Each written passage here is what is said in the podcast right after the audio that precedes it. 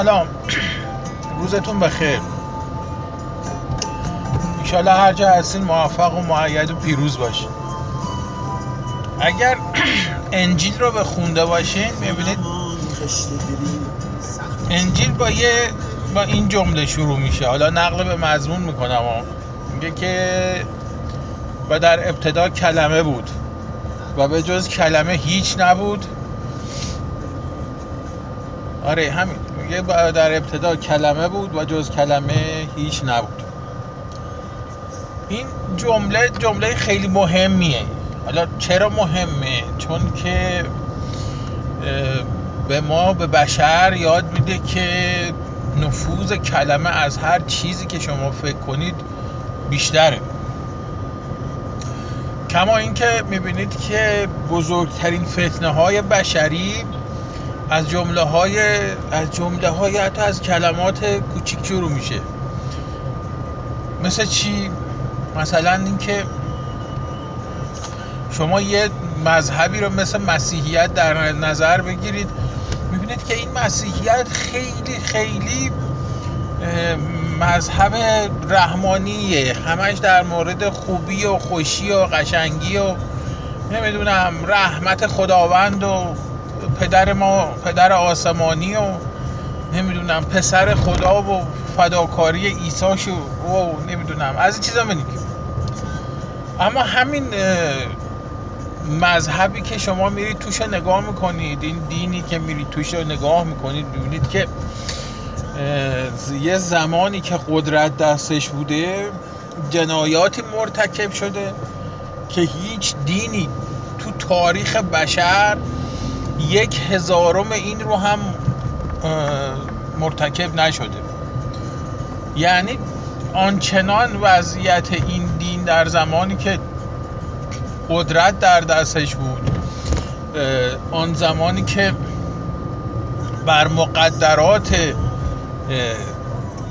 مردم در اروپا حاکم بود جنایاتی رو مرتکب شد فساد اخلاقی رو مرتکب شد و کارایی کرد که اصلا به مخیله خیلی از ادیانی که قبل از اصلا ادیان ابراهیمی بودن ادیان اولی هم نمی‌رسید.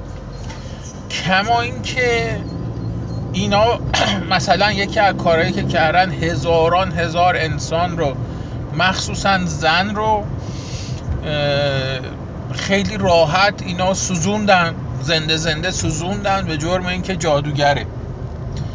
یا اینکه به مدت بیش از 300 سال بردهداری کردن و بردهداری رو بر اساس یک قانون الهی انجام دادن بر اساس یه داستان. و مجوز این بردهداری هم که سیل عظیمی از سرمایه رو سرازیر کرد به سمت اروپا انگلستان و فرانسه و بعد امریکا و غیر و اینها همه از یه داستان کوچولو شروع شد و اون داستان این بود که می‌گفتن که ایز نوح زمانی که تو کشتی بود و دریا متلاطم بود و تمام کره زمین رو آب گرفته بود. و اینا روزی شبی نوح شراب خورد. شراب خورد مس کرد. بعد که مس کرد لباسش در آورد. لباسش در آورد و خلاصه به قول آخونده کشف عورت کرد. و این با این کشف عورتی که انجام داد یکی از پسراش اومد و نگاه کردید ای باباش لخته و خلاصه تمام بدنش پیداست. اومد رفت برادرش رو آورد و گفت بیا ببین بابامون چیکار کرده. زدن زیر خنده. داشتن میخندیدن. برادر بزرگ اومد گفت چی شده؟ گفتن که آره بیا ببین بابامون. خلاصه بیا ببین چی کار کرده. همه رو کشیده پایین و خلاصه ریخته بیرون. برادر بزرگ فکر کنم اسمش هامه یا سامه. هام اون دوتا رو دعوا می‌کنه و خلاصه فوشکششون می‌کنه و بعدم میره لباس تن پدرشون می‌کنه و و خلاصه پدر فقط از هوشیار میشه از مستی که میاد بیرون. پسر کوچیک رو که موجب خنده به پدر شده بود نفرین می‌کنه. و تو این نفرینش میگه که طور نفرین کردم که خداوند همه بچه سیاه پوست به دنیا بیاره و هر چی بچه گیرت میاد سیاه بشن و بعد که سیاه شدن تا ابد اینا نوکری نوکری و بردگی برادر بزرگتر فرزندان برادر بزرگتر تو بکنن با همین جمله با همین یه داستان کوتاه همین کلیسایی که دائما از رحمانیت حرف می‌زد مجوز داد به اروپایی ها برای نزدیک به 300 سال قارت قاره آفریقا و به بردگی کشیدن آدما. این داستان این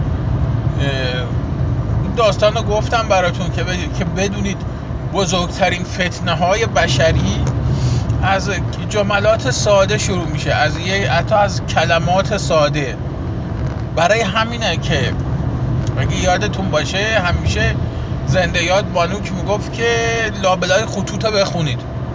و واقعا بخونید. وقتی که یه مقاله دستتون میاد با خوندن تیتر و دو صفحه دو خط اولش وای نسین جبهه بگیرید فوش بدید یا طرفداری کنید یا نمی‌دونم بدشه بگین یا خوبشه بگین.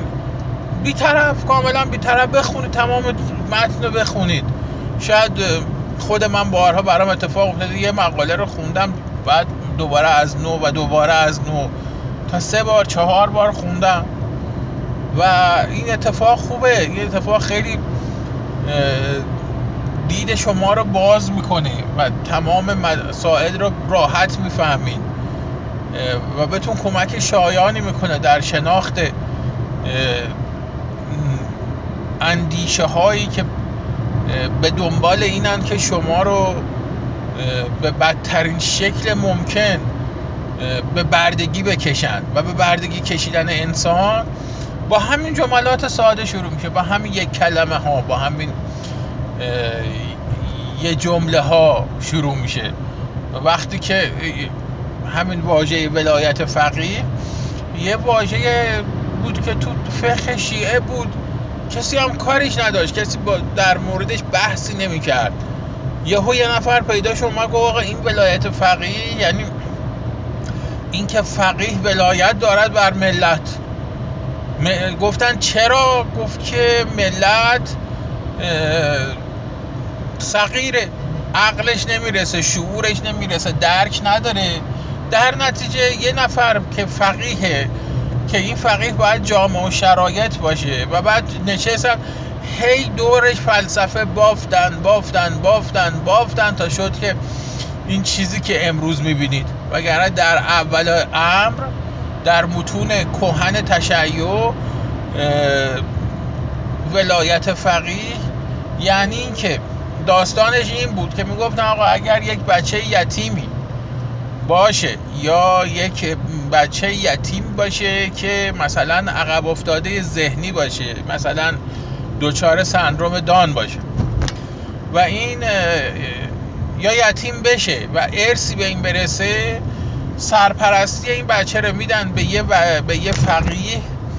و این فقیه از اون پول استفاده می‌کنه برای نگهداری این بچه که مثلا مثلا اینا بذارنش یه چه می‌دونم شیرخوارگاهی یا بعد بذارنش یه یتیم خونه ای هزینه هاش پرداخت کنه. اگر بچه عاقل بذارن مثلا درس بخونه مثلا پیشرفت کنه و زندگی تشکیل بده تا زمانی که به سن رشد برسه. به یک باره یه نفر پیدا شد گفت خیر آقا نه اینجوری نیست. گفت خب پس بعد یه فقیه از نظر تو چیه؟ ولی فقیه یعنی اون که حکومت اسلامی تشکیل بده و در این حکومت اسلامی هم که تشکیل میده حکومت باید در دست ولی باشه. اونم در زمان غیبت حضرت ولی عصر. با یه جمله بعد اومد بعد اومد تمام اینا رو که سر هم کرد شد. مثلا یه کتابی حدود مثلا 80 صفحه نمی‌دونم 70 صفحه 80 نداشت. یه منطقه بیشتری نمی‌شد براش به کار ببری. با همین 70 80 صفحه یه چیز درست کردم. یه فلسفه ای درست کردم و با اون فلسفه یه حکومت تشکیل دارم و در همین چیز بود در همین حد. برای همین من بهتون توصیه می‌کنم هرگز گول کلام را نخورید. در مورد کلمه ها خیلی محکم و سفت باشید. وقتی مثلا یه شارلاتانی مثل مثلا حجت کلاشی میاد میگه که هی مشروطه مشروطه می‌کنه خوب برین تهش در بیارین از چه مشروطه حرف می‌زنه. چون در نهایت وقتی یه روزی اگه حکومت افتاد دست این بعد میاد میگه من که گفتم مشروطه من چه جوریه که؟ می‌بینی اصلا این با اون زمین تا آسمان با اون چیزی که شما فکر می‌کنین فرق کنه یادتون نره. فتنه های بزرگ همیشه از کلمات ساده و کوچیک شروع میشه. روزتون بخیر. امیدوارم هر جا که هستین شاد و موفق و سربلند باشید